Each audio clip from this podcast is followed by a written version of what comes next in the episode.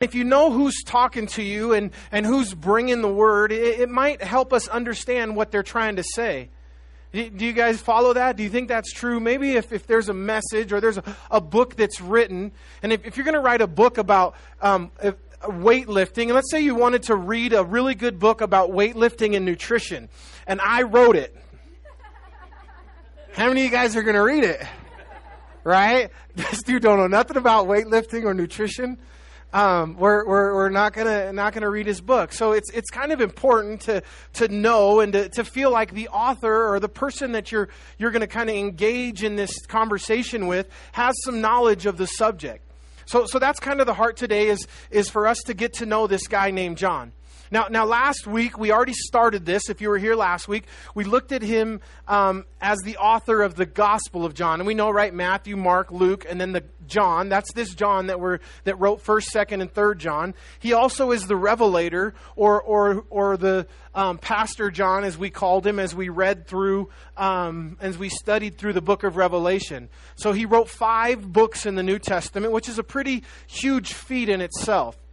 So, so John the Revelator is he was the youngest of the disciples that was called. He was just like a little hipster, and um, and and when he first got called, and he was there working for his father, mending the nets, and Jesus came and called him. Eh, but but that's not where he is today. And he goes through this kind of redirection in his life as Jesus finds him kind of broken and with some bad attitudes and kind of like a, I don't know, an all in guy, maybe like some of us, and, you know, no kind of dimmer switch type of guy, just, just all in, kind of harsh, kind of thinking about himself, kind of a go getter. And, and, you see where he was as young man and, and the apostle that, that Jesus called to where he becomes the apostle of love. And when he describes himself in the, in the Gospel of John, he just says, the disciple whom Jesus loved. Now, I don't know, maybe that sounds like a boast, right? Like, yeah, I'm the one that Jesus loved. And he just keeps calling himself that, and he wrote it. But, but I think in humility, he didn't even name himself. He just said the one whom Jesus loved. And, and that's really the distinction that, that John, old man John, as we're going to call him through this series, because when he wrote First John, now he's a gray haired grandpa he's bringing some wisdom from the from the old school you know and and and that's where we get first second and third john is from old man john who's already taken his lumps. He's already learned. He's already spent this valuable time in his life where you and i are today being redirected by jesus. And we find comfort in seeing where john blew it over and over again. And, and so where we're going to get to today and as we get to this i want to just kind of tell you what I think the heart of First John is and where I'm coming from with this series. The, the heart of First John is this. First of all, we, we get this theme throughout the New Testament. And I'm just going to clue you in on it. You won't have to study the whole New Testament for yourself and find it. I'm just going to give it to you for free today. I'm giving you that for free. We're giving you a free women's retreat, and we're doing your kids' homework. The only way we could get better is if next week I serve popcorn. Talked about that last week. So, there, there is this theme throughout the New Testament of the redemption of Jesus Christ in your life and my life. This idea that God came down to forgive us of our sins. Every sermon that Paul preaches, go find one where he doesn't. You'll find one every sermon that Paul preaches through the New Testament, the central theme of Paul's preaching is the death and burial and resurrection of Jesus Christ and how that affects our lives today. There's one sermon Paul doesn't mention the death, burial, and resurrection of Jesus Christ, and they stoned him when he was done. So that's probably a good reason that you want to have that as a central theme. And, that's, that is central to our Christianity. And if you call yourself a, a Christ follower, a, a, if you call yourself a Christian, then, then central to our theme is redemption and that Jesus redeemed us. I, I shared on Wednesday, and I share this all the time. You, you have number one need in your life? And if I ask you, what is your number one need? Usually the answer I get is oxygen. That's pretty good. You, you need that. You ain't going to live long without it. But really, be, before that, the number one need that you have in this life is redemption or forgiveness of your sins. That's man's number one need is redemption. Thank you, Pastor Chuck. He taught us that. Number two is oxygen. Number three is food and water. But, but even before those is this idea of redemption. And, and here, old man John, he's coming to us with this idea, and this is how he flips it on us. And he, and he, and he kind of is going to flip the script just a little bit. And, not going to dis, di, diminish the idea of redemption as a central theme, as the fact that you need a Savior and that you've been redeemed and forgiven of your sins. But John's going to say this hey, check it out. We're not talking about um, just the fact that you've been redeemed. He, he says, since you have been redeemed, don't you want to know? Wouldn't you want to meet? Wouldn't you want to thank? Wouldn't you want to have a relationship with the God who came down and redeemed you? Wouldn't you want to be a friend of Jesus? And, and that redemption in John's life is what fuels the friendship with Jesus. Amen? Hope you guys heard that because I was preaching, brother. That was deep this idea of redemption fuels, it, it, it brings a, a, a, a desire for us to want to know the one who redeemed us. Jesus came. And yeah, you know, we, we can get stuck. And I think that, you know, we get stuck in our Christianity. And, you know, here in Calvary Chapel, we, we pride ourselves on, on, on knowing the Word and being theologically and doctrinally sound. And that's important. But, but if we get lost in that, Paul says that knowledge puffs up, but love edifies. And knowledge becomes destructive. And, and, and, and, and you know what's happened in, in the pursuit of knowledge? You know, you listen to any any pastor, really, they'll, they'll joke and they'll call seminary, which is the, the highest learning for studying the Bible, we'll call it cemetery. You ever heard a pastor refer to seminary as cemetery? And it's true because unfortunately, for so many and in so many schools, where, where the pursuit of knowledge has got to the fact where you just keep going and going and going, that you're in this seminary, that so many of the professors aren't even born again. And learning has taken the place, and knowledge has taken the place of relationship with, with the God who redeemed you. With a friendship, a simple friendship with Jesus, and with all this head knowledge without wisdom, it's good for nothing. That's why does, does, does the apostle Paul say that if you have all knowledge and all love, he says if he said, man, if you're like an angel and yet you have not love, you've become sounding brass or a clanging cymbal. Now, you don't want me to go there and clang on those cymbals. I wish I had one closer because I would. It's not pleasant. That's what you sound like. That's what you are without, without this concept of friendship with Jesus and love. And so that's how old man John is, is going to hit us in this, in this epistle.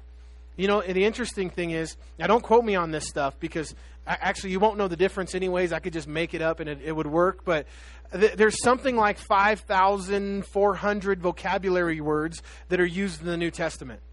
In, in, in First John, he only uses like 305 different vocabulary words. He, he's not trying to impress you with his knowledge and his wisdom. And the theme of love and love one another is repeated so many times that, that oftentimes you're not sure if, if you already read that or not. You're like, didn't I just read that? And you back up a little bit. Oh, no, it's there again. And, and you find this theme over and over again love, love one another, love one another, love one another, love one another, repeated over and over and over again in First John. Now, because we're not going to get too far into First John this morning, this is just going to be the intro. I want to give you guys a prescription. Now, don't trip. This is a prescription from your pastor. It's a good one. It's healthy for you. But I would like for you to read First John,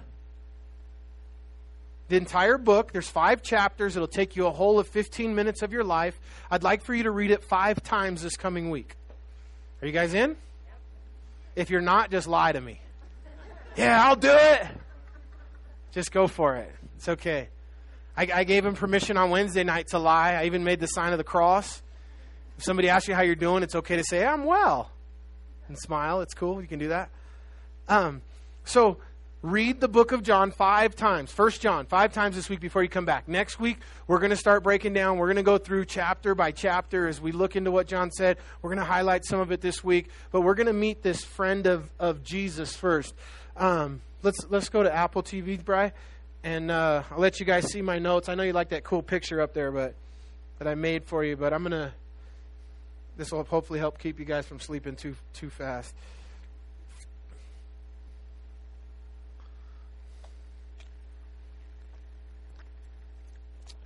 Jesus is your friend. Have you guys ever heard someone say or seen it on a t shirt? Jesus is my homeboy. I, I have a pastor friend, and he's a pastor of a large church. And, and he wore a t shirt on stage, and it said, Jesus is my homeboy, and it's got this little, like, cholo looking Jesus. Have you guys seen Cholo Fit on, on Facebook this week? Cholo Fit is pretty funny, but anyways, it, and, this idea, and later he, he, he basically had to repent and, and and and really the reality is and when you see that yeah it's kind of cute for a minute but when you think about it the reality is jesus is not your homeboy. Jesus is is the creator of the heavens and the earth and all that's in them. Jesus is a is a is a star breathing god who died on a cross for your sins and deserves all re- reverence and respect and love and sincerity. Now, now, yes, Jesus calls you in this amazing grace and love and, and plan of God a friend. Now, just, just let it soak in. You don't, you don't got to deserve. You don't got to earn it. You can't. You don't have to deserve it. You don't. You just have to receive it. That Jesus wants to be and has called you a friend. And I'll show you exactly in the Bible multiple places where Jesus wants to be and God wants to be a friend with you and me. But, but he's not our homeboy. It's not that kind of friendship. It's intimacy, it's personal, it's, it's real, but it's God. The Bible says that, that all things were created by him, in him, and through him, talking about Jesus. There, there's one star in our galaxy. It's called Betelgeuse. It's not the largest star in our galaxy, there's two that are bigger. But in Betelgeuse, you can take the sun and the earth, and the earth can rotate on its axis around the sun, still have a hundred million miles of space on the outside of the earth left over. This is one star in our galaxy, and it's in orbit, it's in motion, it's moving. Do you know something? There was a force that set that whole thing in motion, that started that thing moving. You know what it was? What does the Bible say it was? The Bible tells you specifically what it was. It says the finger of God. What? What? God's finger, God's finger started Betelgeuse in motion. And the other two that are bigger, that, that's, that's not your homeboy. He's your friend. He, he loves you. He cares for you. He wants to know you. But it's, it's kind of mind blowing that, that he wants to be your friend and that we have this example of this guy named John who was the best friend of Jesus. And so we, we get to see that. And then it says, so who, who are your best friends? What is a, what is a friend to you?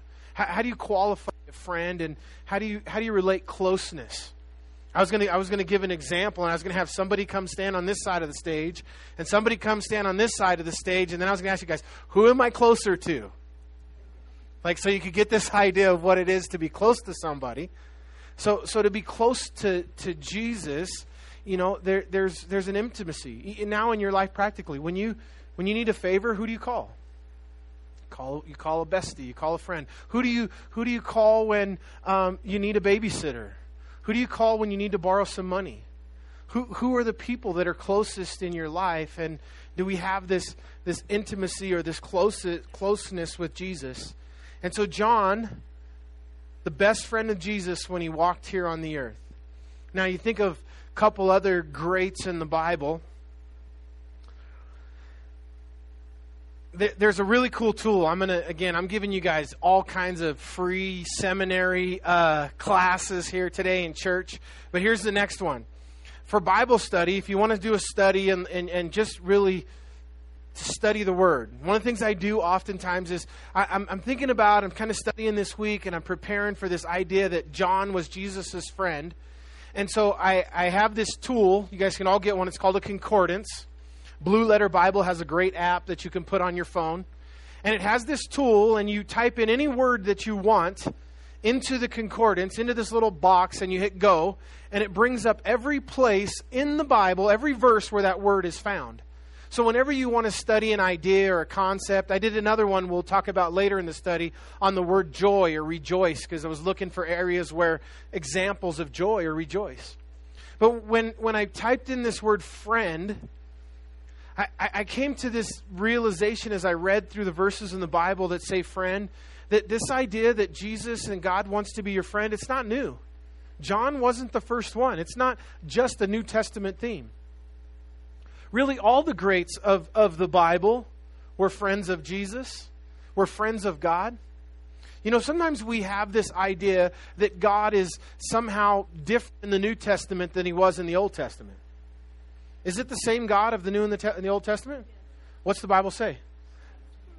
God is the same yesterday, today, and forever. And so we don't, we don't, there's not two gods. There's not a different personality. God didn't, God's personality and God's heart for you and me didn't change when D- Jesus died on the cross. His heart for Adam, you know what it says about God and Adam? It says they walked in the garden in the cool of the day. What do you think that was like? Yeah. And then, and then there was a friendship, there was a fellowship. G- God's heart all the way through. You, you see in the New Testament where, where Jesus says the number one commandment, and we get the grace and we get love in the New Testament. You think, wow, that's a New Testament concept. And, and, then you go to the Old Testament and you find the same exact commandment of God was the number one commandment. Love the Lord your God with all your heart, mind, and soul. Love your neighbor as yourself. Deuteronomy 6 4, the great Shema, 4 6. Same thing, Old, New Testament, same God. God walked with Enoch. And God had a friendship with Enoch. And what does the Bible say? God, um, God walked with Enoch, and Enoch was not because God took him. So you get this picture of God hanging out with this guy named Enoch in the Old Testament. And, and they just got closer and closer and hung out. And, and God just walked with him. And one day God just said, Hey, Enoch, you're coming to my house. I'm, I'm, having a good time coming down here and hanging out with you, but man, we, we are so close. You're just going to come home with me today. Let's just go home and you just come to my house today. The Bible says of Abraham, and I like it because this one actually gets the official tag. In the Old Testament, it tells us in, in Second Chronicles, and in the New Testament, it tells us in James in 2.23 that Abraham had the specific distinction of being the friend of God. It says in, in, in Second Chronicles, are, are you not our God who drove out the inhabitants of this land before your people, Israel, and gave it to the descendants of Abraham, your friend forever? And then in the New Testament, James says the same thing, and he says that Abraham was called the friend of God. Somebody say amen. So, as we go on, we see King David. King David was a man after God's own heart. You know the Bible has volumes to say about this guy, David?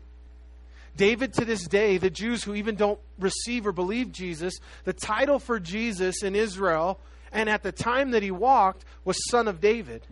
Because there was this concept that David was a literal and a physical father to Jesus, and he was as a descendant of Jesus. As an ancestor, I should say, to Jesus. And he had a heart, had, he was a man after God's own heart. And, and it speaks of relationship. It speaks of intimacy with God.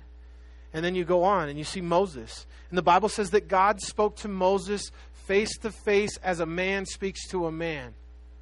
And that, that, that there was a friendship.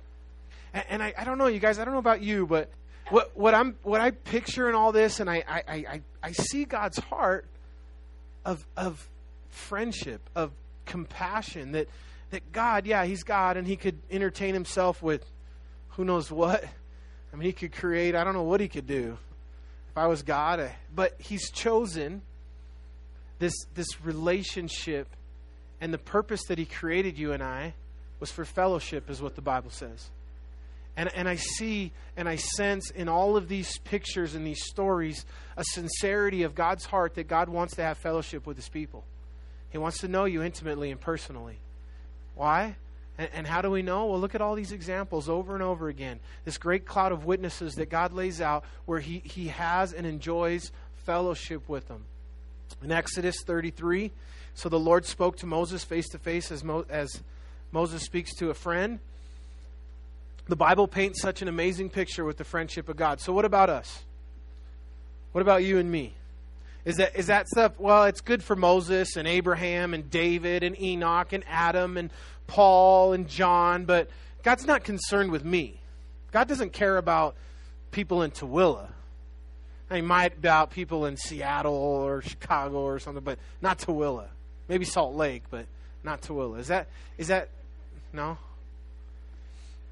But maybe just the reality does God have time? Does God care? What does the Bible say then about me? And I want to tell you, old man John, Grandpa John, he's here to tell you, man, he wants you to experience what he's experienced. He's only going to use 300 words in his epistle because he just wants to get one thing across to you love God, love one another, have fellowship with God, have fellowship with Jesus, be a friend of Jesus as he was. That opportunity exists, that opportunity is presented to you. One of, the, one of my favorite titles for Jesus is friend of sinner. The Pharisees and the Sadducees is, is a term that they would use to describe Jesus, and it wasn't a compliment. It was, it was, it was, it was meant to be an insult. But for you and I, it's a great compliment that Jesus is a friend of sinners. You know the people that did not get along with Jesus when he walked on the earth?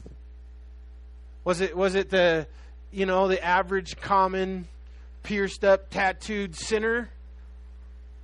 They got along great with Jesus.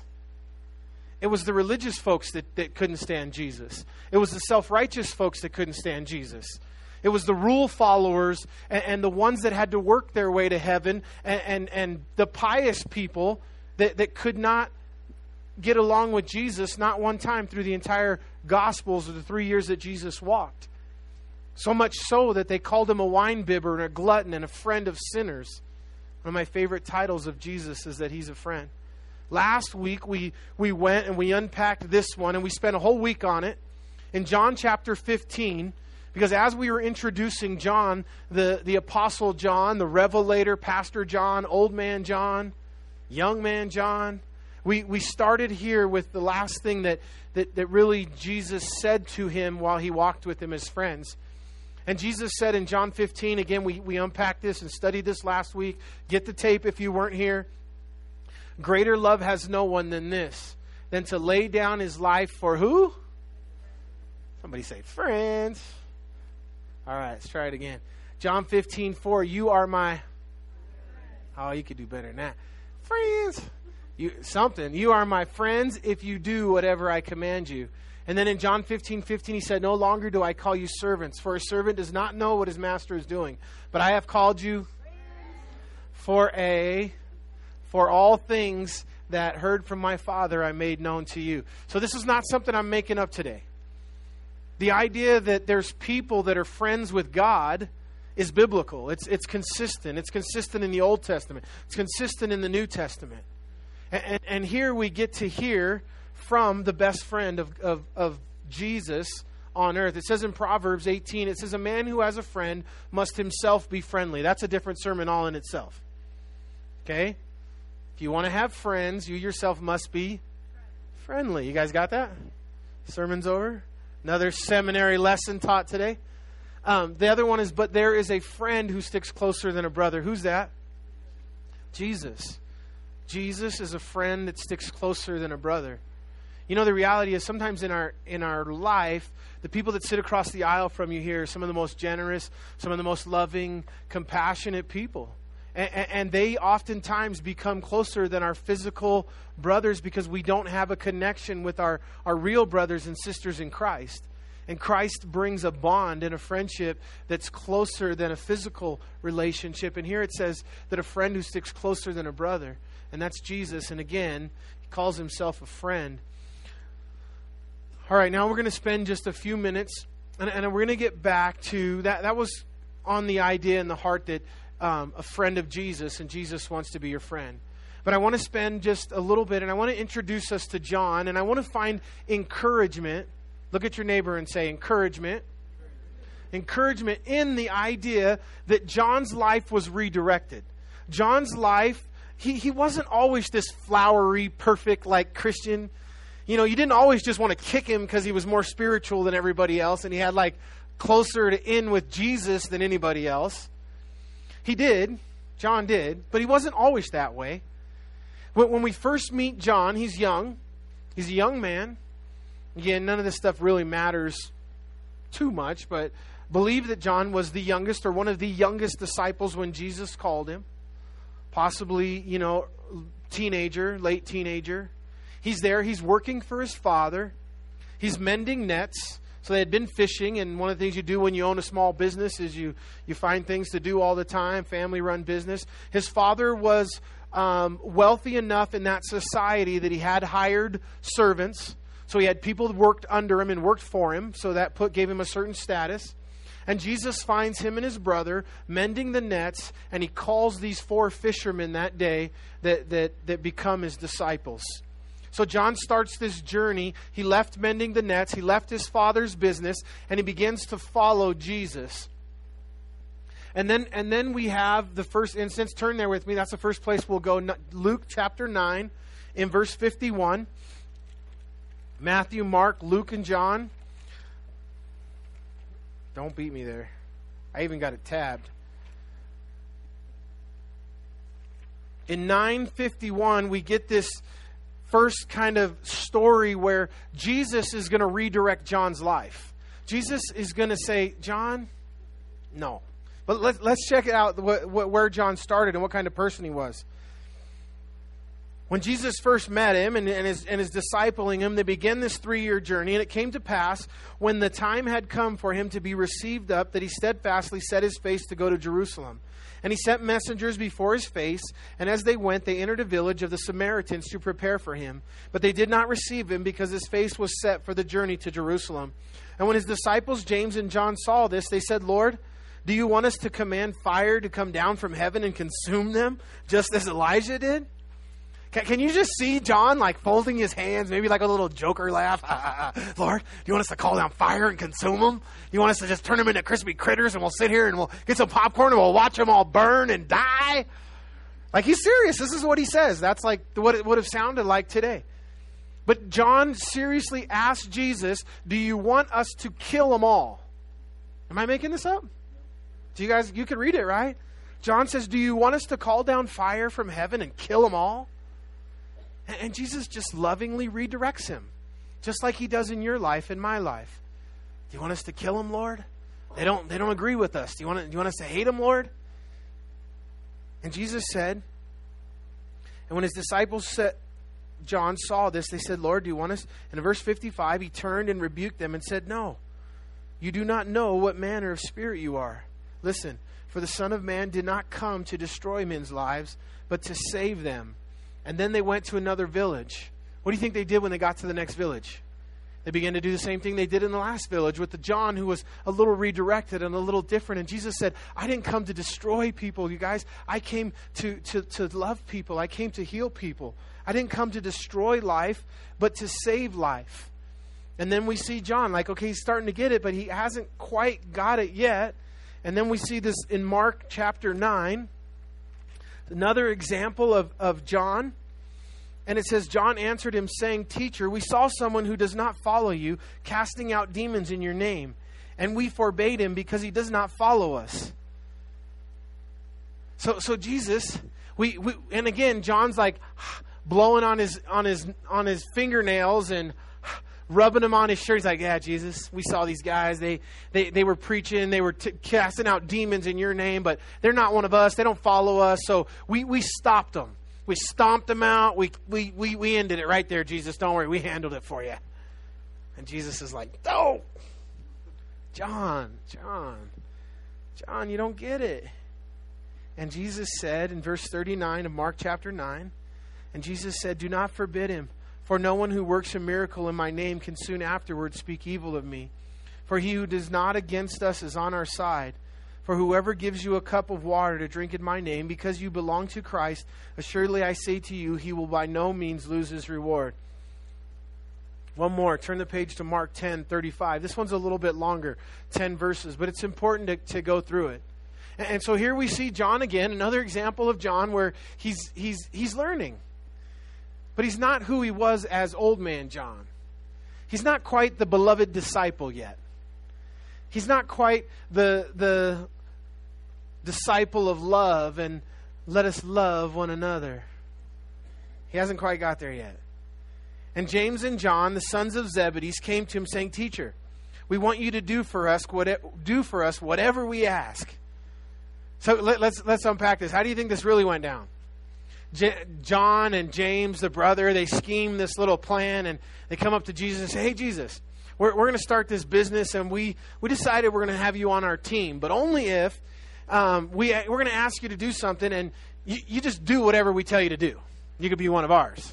Now, you got to catch the comedy in all this because it's like, what, your kids ever do that to you? Hey, dad, dad, dad, I want to ask you something. Will you just say yes? Well, well, what is it? Well, just, just promise me you'll say yes. Mm, no. I'll bust you in your head, but I, will, I won't say yes until you tell me what it is. But they, they come to him and they're like, hey, just, just do whatever we tell you. Just do whatever we ask. You'll be on our team. And he said to them, What do you want me to do for you? And they said to him, Grant us that we may sit, one on your right hand and the other on your left in your, in, in your glory. In, in, in perfect Nacho Libre, Nacho Libre accent. Lord, we want to sit in your glory. That's right. The taste of the glory, Lord. And, and I'm sure Jesus is just cracking up. But but they're asking him if, if when when they get to the kingdom, can they can they be one on his right hand and one on his left hand in the glory and, and, and this grandeur of self promotion and who they are? And Jesus says to them, But Jesus said to them, You do not know what you ask. Are you able? And I'm sure Jesus sobers up by this point. Are you able to drink the cup that I drink and be baptized with the baptism that I am baptized? And they said to him, Yes, Lord, we are able. And he said to them, You will indeed drink the cup that I drink, and with the baptiz- baptism I am baptized, you will be baptized. But to sit on my right hand and on my left hand is not mine to give, but it is for, for those to whom it is prepared. And when the ten heard it, they began to be greatly displeased with James and John. So the other ten found out what was happening, and they got all upset. Now, not because they were holier than James and John and just thought this was kind of lame that they were asking this of Jesus. They were mad because they didn't think of it first. They're like, dang, James and John, they got to him first. They asked for the promotion before we could get to him. You know, one of the other Gospels tells us in commentary on this little piece right here, actually, because it says here that James and John asked, but the other place, Matthew tells us that they sent Salome or they sent their mom to go talk to Jesus and ask him for this favor. Now, you lost some serious man points if your mom has to go talk to Jesus for you to get a promotion because you, you can't man up and just go ask him. But check it out what Jesus said. Jesus called him to himself, so he got a little private meeting. He said, Guys, come here. And now, definitely in love and just in teaching, he said, You know that those who are considered rulers over the Gentiles lord it over them, and their great ones exercise authority over them. Yet it shall not be so among you. No. They're getting upset. But whoever desires to become great among you shall be your servant. This radical change of idea, this redirection for John. John says, Lord, when you get to your kingdom, like we're your guys, man, we're serving you. We're we're gonna help you. We're gonna walk with you. It's gonna be hard, but we're gonna be there. But we just ask that, you know, once you get there, just make us bosses when we get to the kingdom, you know, just make sure we got good chairs and thrones and that we have servants. And we just want to make sure we're there with you lord when you get to your kingdom because we're, we're your guys. And jesus says no you want to be great in the kingdom of god? You have to learn to be a servant. And, and it's so radical for them at the time because they're, they're wanting to get away from being servants so they can be great and have servants. And jesus says no john you got it backwards. You, you want to be great in god's kingdom learn to be a servant and then what does Jesus go on and say? He goes on and says, And whoever of you desires to be first shall be a slave. And that word was not nice, a slave of all. For even the Son of Man did not come to be served, but to serve and give a ransom for many. And so we have this redirection in the life of John. And now we have him as the apostle of love. We have him as the beloved disciple. When, when, when you hear that term beloved disciple, I don't, I don't want you to get lost in it. I don't want you to get it twisted because it really is, is deep theologically. It really carries uh, more than just that. that. That means that Jesus loved John more than the other disciples. He was the one, the disciple whom Jesus loved, as he called himself. You know, in, in James it says, resist the devil and he will flee from you. Draw near to me and I will draw near to you. So there, there's, there's this concept, biblical concept, that, that God didn't wake up, Jesus didn't wake up, or John just didn't have the coolest kicks and, and have the funniest jokes when they first started hanging out, and Jesus just kind of liked him because he was cooler than the others. Or, or Jesus and God in his, in his wisdom and his divinity, he didn't just say, I, I picked John. I, I like John more than the others. But eventually that's what happened. How did that happen? Does God show favoritism? No, not really. James, James, as I just, just said, right? James said, Draw near to me and I'll draw near to you. So basically, God, Jesus, in, in this friendship with him, he just he he responds to our affection for him. And John was all about it, man. John was all in. John was laying on the bosom of Jesus. He was, he was constantly caring about it. And he was the best friend of Jesus. He wanted to be with Jesus. And Jesus just responded and met him where he is. You know how close you're going to be to Jesus? Where do you fit in? You're going to be as close to Jesus as you want to be. You're going to be close to Jesus as you draw near to him, he's going to draw near to you. You know, the Bible says that, that God's going to give gifts to the people in this room, some 30, some 60, and some 100 fold. Which, which one are you going to get? The 30, the 60, or the 100? I'm getting 100. I don't know about the rest of these suckers, but I'm getting 100. Well, what makes you 100? Does God, did, did God wake up one day, or did God just kind of cast lots? Did he make, do have a lottery to decide who gets 30, who gets 60, and who gets 100? You decide. You decide how close to Jesus you want to be. You decide how much you want the Holy Spirit to flow through your life and use you. You want just enough fire assurance so you don't have to go to hell? You want just enough of Jesus so that you can be socially cool and, and not be a social outcast or be labeled a Jesus freak? So that you can still kick it with your friends and, and not be hated, but, but you, you got enough. Maybe you grew up with a little Jesus. You grew up with a little Jesus in your house. You grew up knowing that Jesus is real or true, and it just, just plagues you enough that you want enough Jesus to not go to hell, but not enough to change your social structure. Well, I don't, I don't know. 30? Maybe not even a 30 in that, in that case. But, but point being, we, this idea of connecting and being friends with Jesus, you have the power. I'm just trying to tell you, in, in love, really, that you don't have to feel like you're never going to attain to where John attained to. You're never going to get to where Abraham got to. You, you're just not worthy. You're just not cut out to be David and a man after God's heart. I'm telling you, you are. I'm telling you, you are cut out. You're made of the same material. The Bible tells us this very, very plainly and clearly. It says Elijah was a man of like passions. Elijah's the guy who his buddy was, was axing by the river with a borrowed axe. The head broke off the axe, went into the water, and the guy was on the side whining, I borrowed that, man, and it's broken. The guy's going to beat me up. And Elijah said, Man, quit whining. Go get your axe head.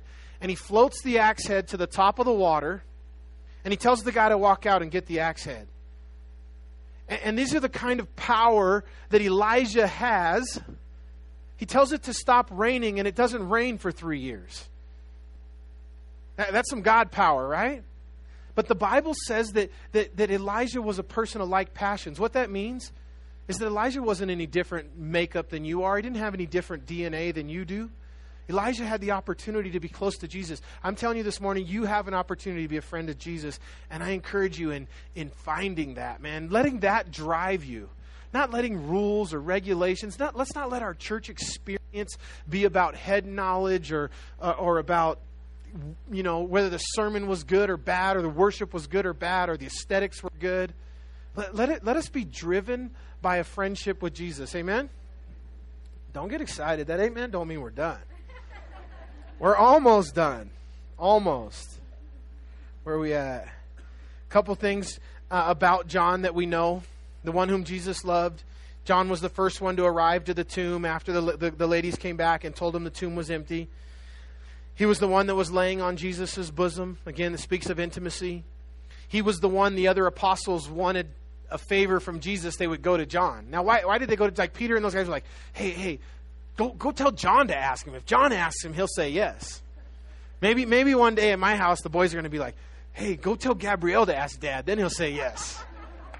Maybe that's how it's going to work. But but the disciples understood like John has this like kind of in with Jesus. So when they want something, they, they say, Hey John, you go ask him. And then we see that John John was one of the youngest when he was called. He was a part of the inner three. We know that James, John, and Peter, I, multiple examples, when Jesus went to raise Jairus' daughter, he kicked everybody out and he only brought in James, John, and Peter into his inner circle when he healed Jairus' daughter. On the Mount of Transfiguration, when Jesus was transfigured and, and Moses and Elijah showed up, it was James and John and Peter who were with him. It was James, John, and Peter who were um, in the, or, or Peter and John who were sent to go find the upper room and go find the guy with the pitcher of water and on his head and, and set up the upper room. It was the inner three that were that were set apart in the Garden of Gethsemane that Jesus set apart. So that that's the introduction to First John as the author, the author, and who the author was. First John itself, a couple things, and then we are going to be done. We're going to um, receive communion together this morning, and during our closing song, we'll, we'll make it fast. But we um, really quickly to introduce the book of First John. Now you can turn there to First John. We'll read a couple verses, so I don't get in too much trouble. In First John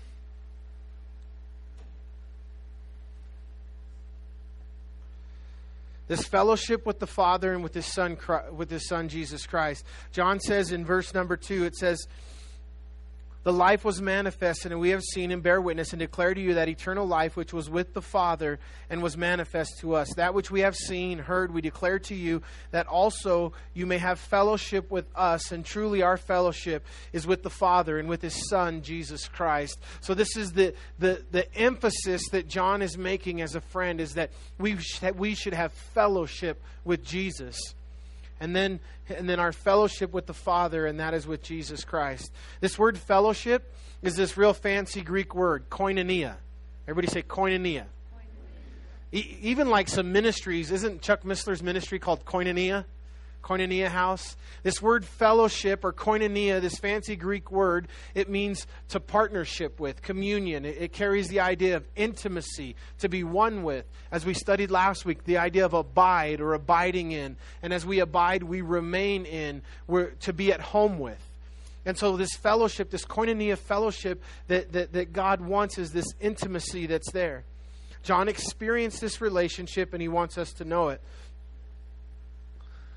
Last thing. This is this is another area where um, four reasons. These are just four that I'm going to highlight. We're going to read them real quick, talk about them briefly. These are the things I write to you that your joy may be full. You're going to see this statement as you read. You're going to read how many times you guys going to read First John this week? Five times. And in that, you're going to run into this term, these things we write to you. Look at verse number 4. And these things we write to you that your joy may be full. Okay? So that's one of the, the reasons that John's going to write, so that your joy may be full. I, I, was looking and I was trying to find a biblical example of joy. And, and you know what's interesting is there's not too many places where you, you get like in a nutshell that, that there was this, this joy that, that Jesus experienced. But you do have one in, in Luke chapter 10. And it says, The 70 returned with joy, saying, Lord, even the demons are subject in your name. And he has said to them, I saw Satan falling like lightning from heaven. And behold, I give you authority to trample on serpents and scorpions and over all the power of the enemy. And nothing by any means shall hurt you. Nevertheless, do not rejoice in this, that the spirits are subject to you, but rather rejoice because your names are written in the Lamb's book of life. Your names are written in heaven. Rejoice because you're going to heaven. So Jesus sends out these 70 and these guys come back. Now, this is middle of Jesus' earthly ministry, and these guys come back and they're pumped. They're like, Jesus, Jesus, we cast out demons. Devils obeyed us. We put hands on people and we prayed for them and God healed them. We preached and people got saved. They were pumped. And, and how did Jesus react to that in verse 21? It says, In that hour, Jesus rejoiced, and that does not even do it justice. Jesus was exceedingly glad. He was so excited about the fact that these guys were pumped about their relationship with him, that these guys were pumped about their service for him and to him. And what brought them joy? John says, I write that, you, that your joy may be full. And where do we see joy in the life of the believers? When they're going out and being used by God. And, and we're looking for joy in all the wrong places. I want to tell you that. The joy is found in the service to the Lord. The joy is found in the things that we do for the Lord and unto the Lord, is where we find true joy. And Jesus rejoiced at it. He says in, in ver, chapter 2, verse 1 of John, he says, These things we write that you may not sin. What? Somebody say, What? How is that even possible? We, we know that we're prone to sin, we have a sin nature. But, but John does say, and the word says, David says, How may a young man cleanse his way? How, how can a young man who's struggling with sin be cleansed of that sin? And then David gives us the answer by taking heed according to your word. How may a young man cleanse his way? By taking heed according to your word, O Lord. Your word is a light unto my path and a lamp unto my feet. And so it's the Word of God. And in this Word, and I tell you, you put the Word of God in your life, and you get up in the morning and you focus on the Word and, and connecting in a relationship with Jesus, certain sins and certain tendencies in your life are going to take care of themselves. And John says we write so that in this love and this relationship that I'm commanding, that I'm calling, that I'm telling you is so awesome, that you might not sin. In verse 26, he says, I'm writing that you be not deceived. We're going to talk about that next week in the deception of John's day that was going on. And then in chapter 5 and verse 13, he says that you know that you have eternal life. 513. Whose Bible's still open? I already closed mine. 513. Let, let's look at that together. I'm going to reopen mine. 513. Is anyone among you suffering and let him pray? That's in James. Hey. 5:13 These things I have written to you who believe in the name of the Son of God that you may know that you have what? Eternal, Eternal life and that you may continue to believe in the name of the Son of God. You know, you know one of the things, you guys, that separates us from all the isms and the schisms and the cults really that are out there is this little concept right here that is there nobody in the sound booth? Probably put that back up. Um, just put it back on the slide, it's fine. This idea that John says you know that you're saved. You know, I've had the unfortunate occasion of being at the deathbed of, of and, and, I, and I'm going to pick on one specific, but this is just something that's real, that's experienced for me. But I've been at the deathbed of a Jehovah Witness when they were dying. And Jehovah Witnesses believe that that I don't know all they believe. I'm not I'm not their theologian, but basically that you you work for your salvation. You earn it to be considered worthy enough to go to heaven. And you have to do so much. And, and as I'm there at the deathbed of this person, there's no peace peace because there's a fear of not knowing if they did enough to please God to enter entrance into heaven. I was there at many times when Christians die, and it's so different. Never forget watching Lydia's mom go home to be with the Lord. And the day she died, and the Lord just worked it out that we were all there with her and watched her go home to be, to be with the Lord. And the difference between that experience and the Jehovah Witness who I watched die. And there was just such joy and peace because she had assurance of salvation. She knew that she knew that she knew she was going to heaven. And as John says here, I write so that you know that, that, that you have eternity, so that you know that you have eternal life. And as a Christian person, I want to tell you, we don't have to doubt eternal life. All you have to do, the work of God, what is the work of God that you have to do to earn salvation? They asked Jesus that exact question. What is the work that we have to do, the work of the Father? And Jesus said the work of God is to believe on the Son in whom He sent. So just believe, receive by faith that, that you're saved, that you're born again, and then know that you know that you know that you know that you have eternal life because you received it by faith. And John says, I write to you so that you will know, so that I will help you solidify this in your heart, in your mind, that you are saved and have, have life everlasting. Amen? Amen. Let's have the worship team come up. Um, let's have the ushers come forward and, and start serving the communion. I'm going to share, and you guys, I, am sorry, we're, we're going to be done here in just five minutes. Okay, this last song, will be out of here um, 12:30. So, as the ushers pass the bread, we'll just have you hang on to it. We'll pray together, and then as we sing the last song, we'll receive the communion together. I, I want to give you guys an opportunity this morning to know that you know that you know that you're saved. And, and if you're not sure, and you know that's something that, that we doubt, you know one of the things we got to believe is because God said it, it's true. And just receive it by faith. And so if you are in here this morning and, and maybe you fancy yourself a Christ follower or a Christian, but this idea of salvation is maybe because of experience or past, it's, it's always kind of an unsure. I want you to decide in your heart this morning that you're going to receive the Lord. And that if you've received the Lord, Jesus said it, and it, you can just believe in it. Believe that it's the Lord. So I want to give you an opportunity this morning. We're going to pray. And, and, and if you want to get your heart right and life right with Jesus, just, just talk to God this morning. Just pray in your heart. They're going to pass this bread. Toby, can I have one, please? I'll get it right here. Today's, today's theme was friendship with God. And today's theme was communion and um, fellowship, koinonia. Something we do as a family of believers, and we just happen to do it here once a month, the first Sunday of every month, is we receive communion together. Communion is a time of, of intimacy, it's a time of, of remembering the Lord's body and his blood that was shed for us. Something that we do as a family of believers. And, and, and the heart of it from, from Jesus, from, from Paul, from the Word of God, from God, is that it's a time where we have open communication with the Lord. Jesus said specifically concerning communion that, that when you do it, do it in remembrance of me. I often take this bread and I, I break it in my hand before I take it because it, it reminds me that, that Jesus' body was broken for me. And then as we take the cup, it, it's a reminder, it's a picture of Jesus' blood that was shed for us. And he said, Do this in remembrance of me. So this morning, as we receive communion this morning, we want to just leave this last song as we pray for you guys to have some time personally in here to commune, to fellowship with God. If you have something in your life that you want to get rid of, that you want to change, now's the time to do it. Now's the time before the Lord to get your life, your heart right with the Lord. You got one song to do it, so get her done. So let's pray together. The worship team's going to play.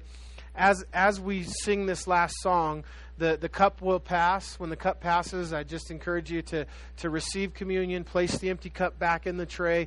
If you'd like to stand for the last song as after you're done receiving communion, you can. If you want to just stay in your seat and, and spend a little time communing with the Lord, getting something right in your life with the Lord between you and God. If you want um, prayer, we'll be up front. Pastors will be up front to pray for you if anybody would like or need individual prayer. So let's pray. Father God, we come before you. We thank you so much for this bread which we all hold in our hands. Lord, this bread which represents your body that was broken for us. And Lord, we thank you and we praise you and we do this in remembrance of you. In Jesus' name. I'm going to pray for the cup. Lord, as, as we receive this, this cup which represents your blood that was shed for us, Lord, we do this also in remembrance of you and in fellowship and communion. We thank you, Jesus, that you want to be our friend. And Lord, that you've called us friends and that you desire fellowship and communion with us. Lord, the, the cup represents your blood that was shed for the forgiveness of sins. And Lord, if there's anybody in here this morning that just wants and needs forgiveness of sins, that God, as they seek you during this song, that you would touch and change their lives. That you would redirect us all as you redirected John. And Lord, we, we, we thank you. And Lord, we praise you. And we take now this cup in Jesus' name.